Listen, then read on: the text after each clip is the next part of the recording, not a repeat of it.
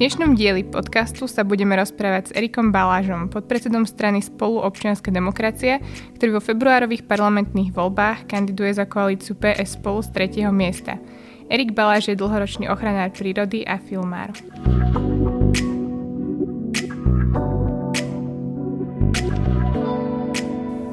Na konci minulého roka ste absolvovali takú mediálnu prestrelku s ministrom životného prostredia a som Šojmošom z Mostu Hit. Považujete túto stranu skôr za oponenta alebo partnera v budúcej vláde? No, ja si myslím, že záleží od situácie. Ja som ich nikdy, pravdu povediac, nepovažoval za oponenta alebo nejakého protivníka.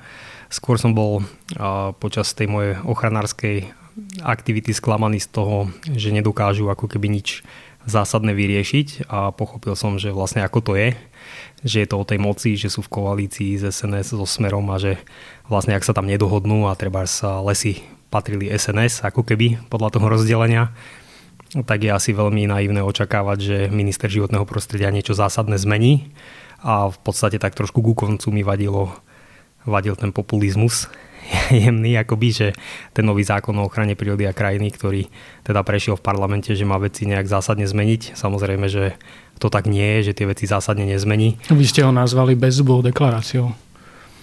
Tak je to, keby sme si mali povedať, že čo sú tie najdôležitejšie veci, ktoré v národných parkoch by mali byť splnené, aby fungovali dobre, tak eh, jedna z nich je napríklad to, že národný park má spravovať pozemky, ktoré chce chrániť. No a my máme napríklad veľa štátnych pozemkov, asi polovičku, ktoré spravujú organizácie pod rezortom pôdohospodárstva a životné prostredie do toho nezasahuje nejakým spôsobom. Potom druhý problém je, že vlastne národné parky vo svete sú vždycky orgánom štátnej správy, akoby. To znamená, že na tom svojom území oni vydávajú rozhodnutia o tom, aká činnosť sa tam bude robiť alebo nebude. To znamená ťažba dreva, poľovačky, regulácie potokov, výstavba z jazdoviek a tak. A naše národné parky len vydávajú nejaké stanoviská a rozhodujú zase úplne nejaké iné orgány, Takže tá správa Národného parku, tu je x zásadných problémov, ktoré tá novela zákona jednoducho neodstránila, takže preto to bolo také skôr. Rozumiem. Ešte sa k tejto téme dostaneme podrobnejšie. Mal by som druhú takú politickejšiu otázku. Um, tie rokovania o nejakom spoločnom programe alebo takom silnom spoločnom postupe opozičných strán sa nezdarili. Hľadáte v opozícii zhodu na programe v oblasti životného prostredia. Napríklad prediskutovali ste ten váš nápad zrušiť ministerstvo hospodárstva a vytvoriť ministerstvo životného prostredia, zmeny klímy a energetiky? Musím povedať, že rozprávame sa. Ešte teda ja som sa nestretol úplne so všetkými, ale stretol som sa s niektorými ľuďmi z Kiskovej strany, stretol som sa s Alojzom Hlinom z KDH, tak, ale to sme len tak trošku niektoré základné veci prebrali, komunikujem s ľuďmi z SAS a podobne. Takže, takže áno, nejaká systematická ale... spolupráca tam asi nie je. Zatiaľ nie, ale budeme sa ešte snažiť aj do volieb si dohodnúť niektoré veci, tie najzásadnejšie reformy, ktoré tam chceme, aby sme mali potvrdené. Um, vo svojom programe píšete, že chcete presadiť, aby celková výmera prísne chránených území bez zásahu človeka dosiahla minimálne 5% z rozlohy Slovenska. Ako to chcete presadiť? Ako to chcete dosiahnuť? Podstate tých 5% územia to je e, číslo, ktoré vyplýva z takej tej pragmatickej logiky toho, že vlastne máme na Slovensku nejaké národné parky. Ak by tieto národné parky mali byť e, vyzonované a mali by splňať medzinárodné kritéria, tak ako tie národné parky majú byť vo svete, tak sa už celkom priblížime k tomuto číslu, ale niektoré chránené územia by mali byť aj mimo národných parkov, pretože na Slovensku to nie je rozdelené úplne rovnomerne. Na severe a v strede Slovenska máme tých území viacej, na východe možno trošku menej. Čiže niektoré prísne chránené územia by mali byť aj v iných lokalitách, takže tých 5% to je, to je nejaké číslo, ktoré si myslím, že je realistické ako, ako nejaká požiadavka na najbližšie obdobie. Nie je to niečo, čo je definitívne a raz navždy dané, ale myslím si, že je to realistické. Spomenuli ste tú zonáciu. O, najviac sa hovorí asi o zonácii TANAPu, ktorá sa teda nepodarilo dokončiť ani ministrovi Šajmošovi, ani jeho predchodcom. O, v čom by ste vy postupovali inak? No, tá, na tej zonácii sa robí už 20 rokov alebo možno viacej.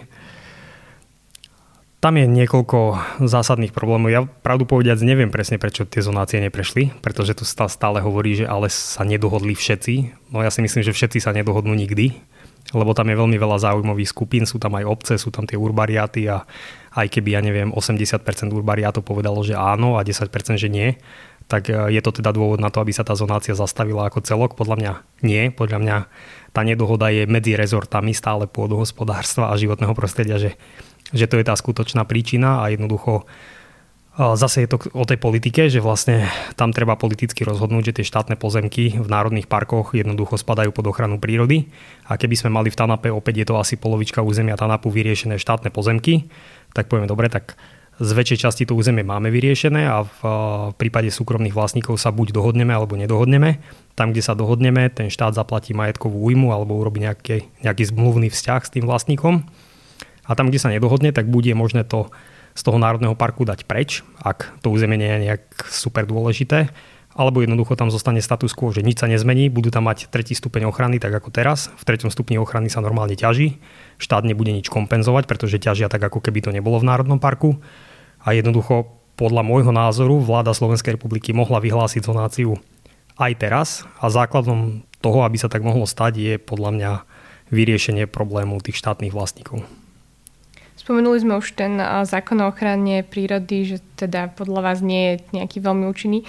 A ak by ste teda boli ministrom životného prostredia, tak by ste ho novelizovali alebo by ste tie kroky, čo ste spomínali, spravili nejako inak? No určite je potrebné novelizovať ten zákon o ochrane prírody a, a možno, že aj viacero zákonov, ktoré s tým súvisia, pretože to súvisí aj so zákonom o lesoch alebo možno aj s kompetenčným zákonom, pretože keď chceme, aby národné parky boli orgánom štátnej správy, to znamená, že už by o niektorých veciach nerozhodoval okresný úrad, ale priamo národný park, tak sa musí meniť pravdepodobne aj kompetenčný zákon. Čiže bola by to celá séria zmien legislatívy, ale ten základ je asi to, aby aj tie lesy prešli pod rezort životného prostredia, lebo takto je to stále súboj ako keby dvoch rezortov a tí pôdohospodári nikdy nechcú pustiť svoj vplyv v tom území, takže stále sa tie národné parky riadia pravidlami pôdohospodárstva a teda majú úplne iné ciele, ako vyžaduje rezort životného prostredia. Teda dokonca navrhujete uh, rozdeliť podnik Lesisor na viacero podnikov, ktoré by boli vlastnené mestami a obcami. A v čom to bude teda podľa vás lepšie? A nebudú potom tieto podniky náchylnejšie podľahnúť nejakým miestnym záujmom? No práve to vyzerá, že, že skôr nie. Uh, skúsim to z viacerých akoby pohľadov. Jedna vec je, že dnes uh, a v minulosti to tak stále bolo, že ten podnik Lesy Slovenskej republiky je jeden veľký kolos a ten, kto má ministerstvo pôdohospodárstva, tak ten svojím spôsobom monopolne rozhoduje o veľkej časti krajiny, pretože lesy tvoria vyše 40% krajiny a polovička z toho sú vlastne tie štátne pozemky. A tam dochádza k tomu, že, že bolo to aj popísané aj mediálne napríklad k uzatváraniu nevýhodných zmluv a keď sa uzavrie nevýhodná zmluva s nejakým rámcovým odberateľom na niekoľko miliónov kubíkov dreva, tak, tak je to sa poškodia tým lesy na celom Slovensku, lebo jednoducho tí lesníci na nižších úrovniach sú nutení ťažiť, e, splňať tie zmluvy, štát prichádza o peniaze, pretože tie zmluvy sú nevýhodné a jednoducho e, tým oligarchom v pozadí ako keby stačí skorumpovať jedného politika alebo niekoho, kto je v pozadí a dokáže ovplyvniť hospodárenie v lesoch na celom Slovensku. Kdežto keby to bolo 24 tých samostatných lesných závodov, tak sa stane to, že každý ten závod by mal akoby iného vlastníka, tak e, je to oveľa ťažšie ako skorumpovať jedného. A potom je tam druhá vec, že máme skúsenosti s tým dnes na Slovensku, že vlastne najlepšie sa hospodári e, v meských lesoch, čiže keď, máme, keď porovnáme rôzne formy vlastníctva, lebo však máme aj štátne, ale máme aj cirkevné, aj urbariáty, aj všelijaké iné, tak vlastne mestské lesy, napríklad v Bratislave, ale aj v Košiciach, aj v Bystrici, aj v Kremnici, aj v Bardejove, aj inde, e, tak hospodária lepšie ako bežne štátne lesy a, a, alebo aj urbariaty. A pravdepodobne je to spôsobené tým, že tá kontrola z dola funguje lepšie, že tí občania jednoducho tlačia na tých svojich volených politikov, ktorí sú blízko, že chcú jednoducho iné hospodárenie v lesoch. Čiže myslím si, že ten vplyv politiky na lesníctvo aj vplyv oligarchov by sa odstránil do veľkej miery a zase by sa posilnila tá kontrola ľudí z dola, čo je podľa mňa správne v súvislosti s tou kontrolou z dola. Ste spokojní s nápadom ministerstva na aplikáciu proti nelegálnej ťažbe? Lebo máte to aj vy v programe. My to máme v programe. Ja si myslím, že oni tak odkúkali trošku od nás, ale nevadí. Je tam ale zase, zase v tom vidím tak trošku mierne, neviem, že či je to realistické alebo nie, pretože tam je dôležité mať tú dohodu opäť s ministerstvom pôdohospodárstva, pretože jednoducho tam kompetenčne patria tie vyhlášky. Je dôležité, aby tí, čo ťažia to drevo, aby mali povinnosť zadávať niektoré údaje do tej aplikácie. Jednoducho tam sa musí vždy zadať na ten kamión, aký objem toho dreva, aká je kvalita a podobne, až potom ten kamión môže ísť preč. No a teraz tú povinnosť určuje nejaká vyhláška a je to nejaký papier, ktorý oni vypisujú. Vlastne až tak veľa by sa nezmenilo, on by namiesto papiera by to naťukali do nejakého tableta a odošľú tie údaje na nejaký server a GPS tracking sleduje treba ten kamión a kde sa to drevo prekladá a tak ďalej.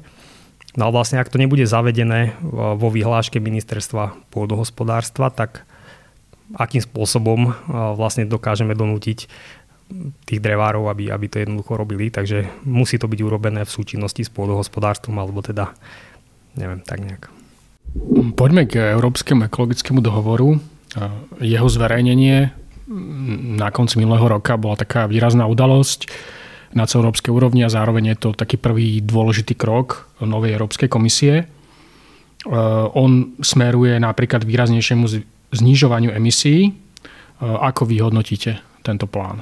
Ja si myslím, že je dobré, že Európa sa snaží byť lídrom, že je taká ambiciozná aj tá myšlienka, že vlastne poďme spojiť viaceré akoby rezorty, že tá ekológia je vlastne prierezový problém, že nemôže ministerstvo životného prostredia riešiť nič, pokiaľ nemá dosah na, napríklad na pôdohospodárstvo z môjho pohľadu, alebo aj na priemysel a dopravu a ďalšie záležitosti. Čiže vytvorenie také akejsi strechy je podľa mňa akoby veľmi dobrý nápad. Je dobre byť ambiciózny Veľmi bude záležať od toho prevedenia, pretože v minulosti máme tiež nejaké záväzky, nejaké, nejaké veci sa v minulosti už urobili vo vzťahu k ekológii, ale myslím si, že sa urobilo aj dosť veľa problémov.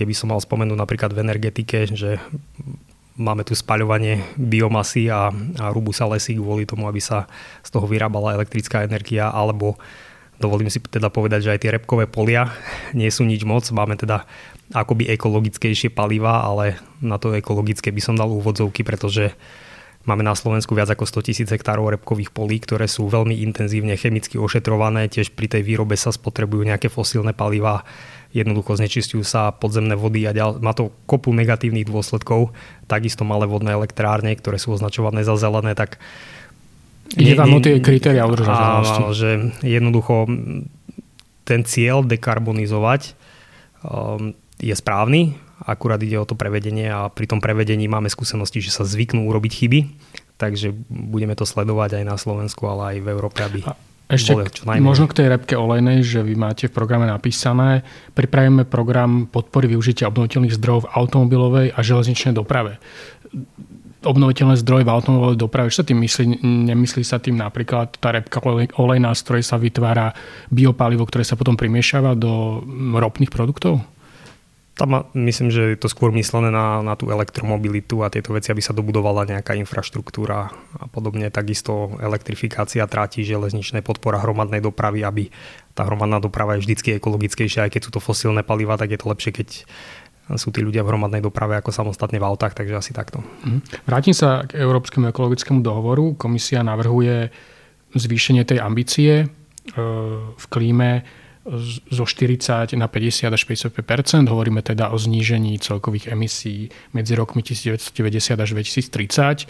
Vy sa stotožňujete s tou vrchnou hranicou tých 55% tak ono je dôležité, aby ten cieľ bol čo najvyšší, možno aj 60 by bolo dobré, len uvidíme, nakoľko sa to bude dariť akoby v praxi realizovať. Vieme, že v Európe sú rôzne krajiny, napríklad Polsko, ktoré vyrába strašne veľa elektrickej energie z uhlia ešte, takže asi to nebude také jednoduché, ale ja si myslím, že musíme urobiť rázne kroky, aby sme jednoducho zvládli tú krízu, ktorej čelíme a keď tie kroky neurobíme, tak budeme za to platiť akoby väčšie peniaze v budúcnosti, takže je dôležité sa do toho pustiť. Že keby ste boli minister a išli by ste teda na zásadnutie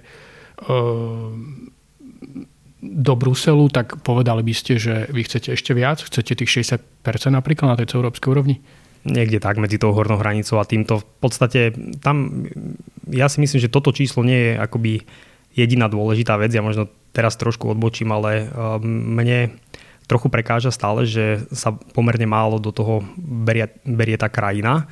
A asi je to spôsobené tým, že máme málo dát, ale naozaj viaceré štúdie ukazujú, že napríklad čo sa týka lesov, tak oni pomerne významne dokážu stiahovať uhlík z atmosféry že keď necháme nejaký les na prirodzený vývoj, tak dokáže nejaké 2 tony uhlíka na hektára rok stiahnuť. To je skoro 8 tón CO2. 8 tón to je produkcia jedného človeka na Slovensku za rok, ako keď sa to prepočíta na celú tú ekonomiku. No máme 2 milióny hektárov lesov, že naozaj tá krajina môže veľmi výrazným spôsobom nám pomôcť. Keby, sme za, keby sme mali lepší manažment tých lesov, stiahuje nám to nejaké množstvo CO2, tak si možno, že vieme 10 alebo 20 to zníženie dosiahnuť aj lepším manažmentom krajiny v reálne ako, ako by v celkom krátkom čase. A je dôležité ale aj tieto veci do toho nejakým spôsobom zakomponovať, lebo bez toho jednak si myslím, že tie čísla nie sú úplne korektné, lebo zase keď to otočím na druhú stranu, keď vyrúbeme pár tisíc hektárov pralesov, tak vypustíme zase veľké množstvo CO2 do atmosféry a zase to nemáme zrátané v, tom, v tej našej bilancii. Takže pre mňa je dôležité akoby aj, aj pozrieť sa na tie detaily toho. Hm, chcem sa opýtať na váš postoj k jadrovej energii. Hm, teda na jednej strane sa hlásite k tej uhlíkovej neutralite v roku 2050, e, dokonca chcete zákonom vyhlásiť stav klimatickej núdze podľa programu PS spolu, ale zároveň hovoríte, že e, ste proti výstavbe nových jadrových blokov s výnimkou dokončenia Mochoviec. Um, nie je zvýšenie tých jadrových kapacít takým nevyhnutným predpokladom pre dosiahnutie klimatickej neutrality? Tak to my nie sme nejak zástancovia tej jadrovej energie, tiež to má svoje negatíva, ale v tomto štádiu, v akom sme a čo máme na Slovensku vybudované, tak najväčší zmysel dáva vlastne ako keby to dostávať. To nám pomôže trošku akoby nízkouhlíkovo vyrábať Eh, energiu a súčasne získame nejaký čas, pretože ten vývoj technológií ide pomerne rýchlo dopredu. Vieme, že napríklad tie solárne panely boli oveľa menej efektívne pred nejakými 15-20 rokmi, ako sú dnes. A zase, keď sa posunieme do budúcnosti o 20 rokov, kedy možno tú atomovú energiu bude treba znižovať alebo budú dožívať eh, niektoré časti, tak eh, vlastne vtedy môžeme nabehnúť na tie najlepšie dostupné technológie, ktoré budú k dispozícii, čiže tým ako keby získavame trošku čas. To znamená, že dúfate jednoducho, že 100% mm, bezemisné zdroje v energetike budú obnoviteľné zdroje a nebudeme ako keby potrebovať stavať ďalšie jadrové elektrárne. No malo by to tak byť, neviem, že či to bude 100%. Treba rátať aj s tou krajinou, pretože tá krajina naozaj môže nejaké percento toho CO2 stiahnuť z atmosféry, čiže na to, aby sme boli uhlíkovo neutrálni, to neznamená, že budeme mať e, nulové emisie, tie emisie nejaké môžu byť, ale len do tej miery, do akej ich krajina dokáže akoby pohltiť naspäť. Mm-hmm. Nejaká, nejaké vaše hodnotenie toho procesu dostavby Mo- Mochoviec v krátkosti? Ja som len počul samozrejme veľa vecí o tom, že tam dochádzalo k rôznym pochybeniam a že sa to neustále predražuje, takže naše hodnotenie je asi také, že treba urobiť poriadny audit, pozrieť sa na to, že čo sa tam stalo a, a vyvodiť z toho možno aj nejaké dôsledky, ale treba to asi dostávať. V programe teda píšete, že PS spolu je za zavedenie uhlíkového cla na úrovni Európskej únie.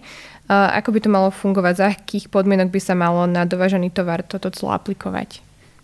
Ako, hlavne bude to závisieť od tej Európskej únie. Ja teda verím, že to premyslia dobre a že to, že to bude fungovať spravodlivo v podstate ten princíp je o tom, že keď my máme nejaké ciele na znižovanie tých emisí uhlíkatých látok, tak a iné, iné krajiny nemajú, tak vlastne sú tým z, akoby zvýhodnené aj.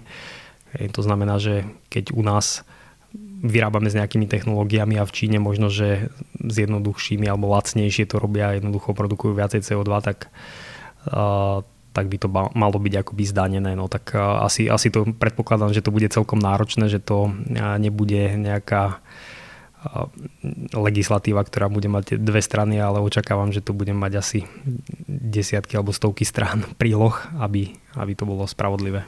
Neobávate sa vystupňovania obchodnej vojny, ak by sa to zaviedlo?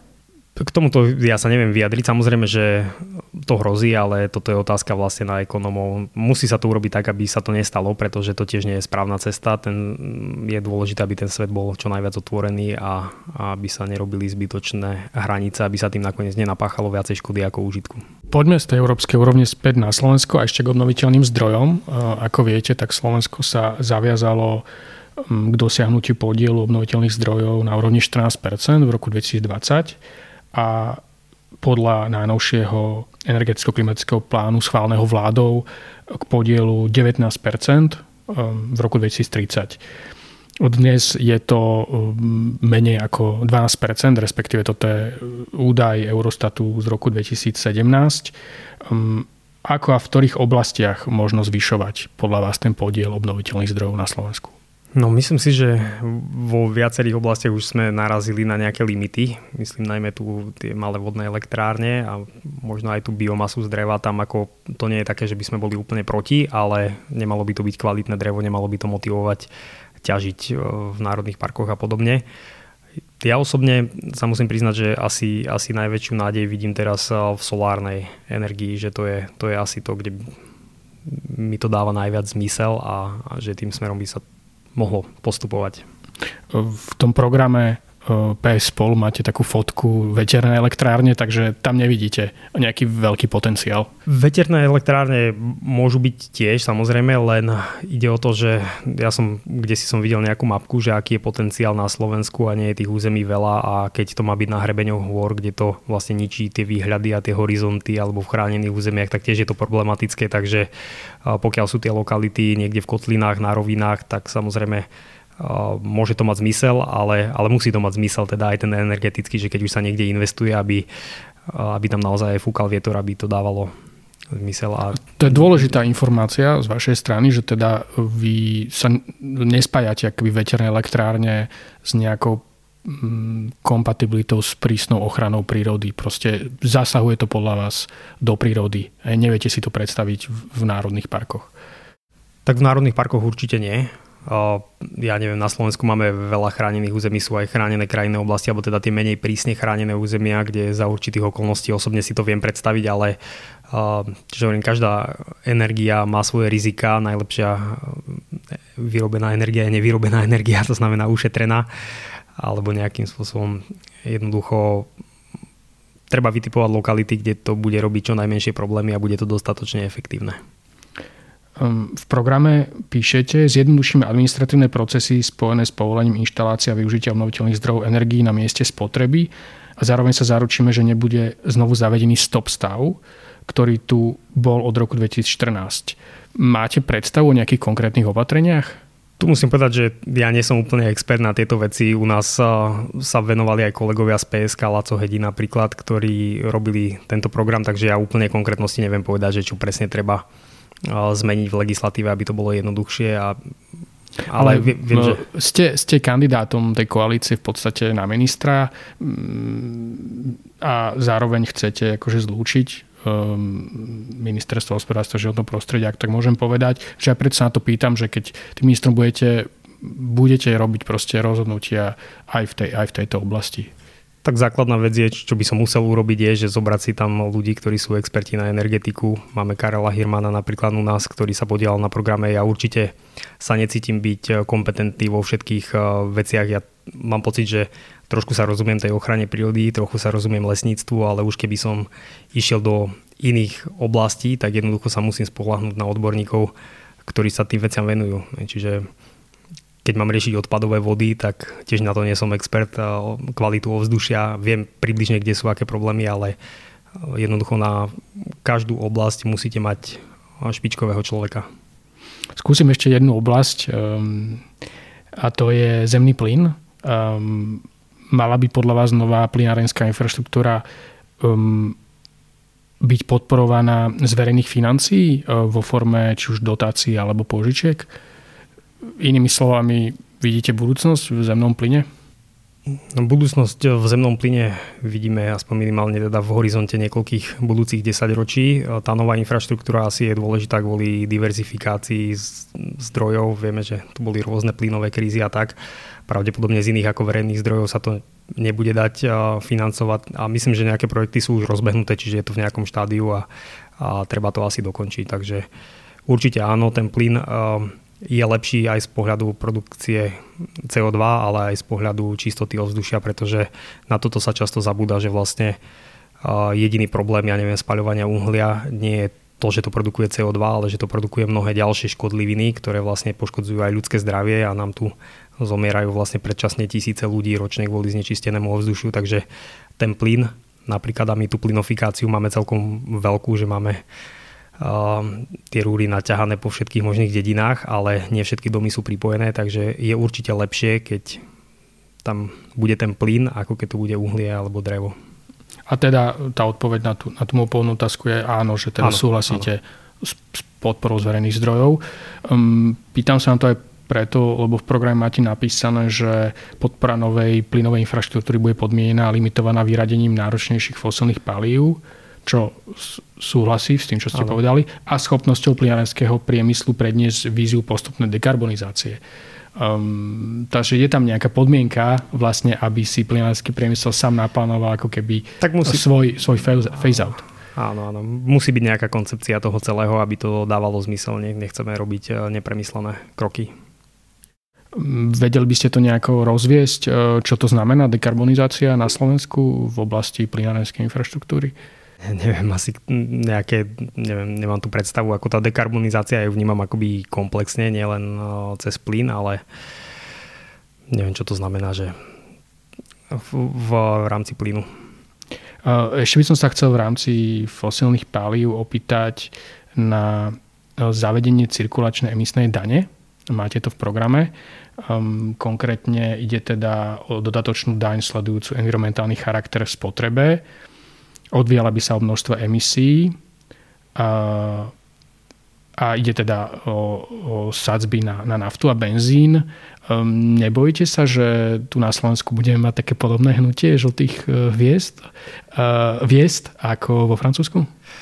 Tak ja dúfam, ja dúfam že nie. Uh, uvidíme, či niečo takéto sa nám podarí presadiť alebo nie, lebo tak e, je, je to náš návrh, ale predpokladám, že niektorí naši oponenti budú mať iný názor, ale myslím si, že je to spravodlivé. Ak chceme trošku tlačiť na tú dekarbonizáciu, tak jednoducho m, tie aktivity, ktoré produkujú viacej tých uhlíkatých látok, tak e, keď budú zaťažené daňou, tak to bude motivovať na znižovanie. To je, to je taká hlavná myšlienka, ale Myslíte, že ľudia na Slovensku sú už pripravení platiť viac za ochranu životného prostredia, alebo takéto opatrenie spada do tejto kategórie? Ja si myslím jednak, že áno, a jednak si myslím, že to nemusia byť nejaké úplne horibilné sumy, alebo teda viem si predstaviť, že to nemusí až tak postihnúť eh, tých menej tie vrstvy obyvateľov, ktoré majú nižšie príjmy, pretože jednoducho nemajú taký náročný, energetický, náročný štýl života ako, ako tí bohatší ľudia, takže skôr by to malo byť takto. Mm, ostaneme pri tej energetike. A konkrétne energetická chudoba. Akými opatreniami plánujete bojovať proti energetickej chudobe? Ja si myslím, že tam práve uh, tie opatrenia, ktoré už čiastočne sa aj realizujú, že podpora napríklad výmeny nejakých kotlov alebo zateplovanie domov a podobne, tak uh, tie najviac prispievajú tým chudobnejším uh, rodinám, pretože jednoducho, keď sa dom zateplí, tak potrebuje menej energie a ušetrí už len na tom, že, že spotrebuje menej energie, takisto tieto ďalšie veci, takže mm, myslím si, že to práve najviac pomáha tým chudobnejším. Pri tom zateplovaní e, Európska komisia hovorí v Európskom ekologickom dohovore o potrebe zdvojnásobiť tempo obnovy budov z dnešných 0,4 na 1,2% Ako plánujete tento cieľ dosiahnuť a ako ho chcete financovať? Tak budeme, budeme na to hľadať zdroje aj v štátnom rozpočte a e, nie som si istý, či z európskych peňazí sa dajú použiť zdroje na verejné budovy, ale jednoducho, ak má byť životné prostredie prioritou, tak e, bude sa na to musieť vyčleniť viacej peňazí vo všetkých oblastiach, lebo bez tých financií to jednoducho nejde. Aj preto to tempo nie je také rýchle teraz, pretože tých peňazí je menej a my sa budeme snažiť aj vo voľbách ukázať tým, že máme to ako prioritu a ak na tom získame hlasy voličov, tak jednoducho povieme, áno, ľudia povedali, že je to dôležité a je to dôležité, tak na to budeme potrebovať aj tie zdroje. Pri tej energetickej chudobe v programe spomínate aj nejakú možnosť zavedenia nejakého kompenzačného mechanizmu pre teda tých energetických chudobných. Ako by ste definovali okruh ľudí, ktorí by mali právo na tento kompenzačný mechanizmus? To neviem povedať konkrétne, to zase by musel vzniknúť nejaký predpis pomerne podrobný, ja neviem to teraz takto z hlavy si vymyslieť. Môžeme prejsť na uh, ďalšiu tému, odpady. A v programe navrhujete opäť novelizovať zákon o odpadoch a to sa dialo v posledných rokoch aspoň raz za 12 mesiacov. Nezaslúžil by si tento sektor stabilitu? Asi áno, len vidíme, že stále, stále to nefunguje tak, ako by to malo, že ešte sme ďaleko od tých cieľov, tak asi ten systém nie je dobre nastavený. Opäť je to viacej na odborníkov, že čo všetko, ako treba poposúvať tie nastavenia, ale to, to, že vlastne to reformovať stále treba, tak na tom sa zhodla väčšina ľudí, čo som sa s nimi stretol aj takto akoby z externého prostredia, takže áno a pravdepodobne je aj možné, že v celom tom sektore sa to nebude dať robiť efektívne bez toho, aby tam bolo viacej peňazí, čiže buď teda tí výrobcovia, ktorí by mali platiť, tak budú musieť platiť viacej, alebo tí ľudia musia platiť viacej, lebo celý ten cyklus od toho zozbierania odpadu, z recyklovania až po ten následný výrobok, ktorý by v tej cirkulárnej ekonomike mal nejakým spôsobom fungovať, tak eh, jednoducho tam stále nie je dostatok financií na to, aby to mohlo byť efektívne urobené.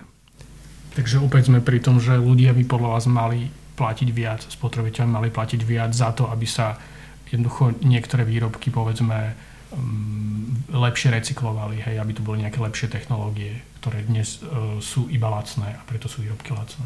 No skôr cez tých výrobcov.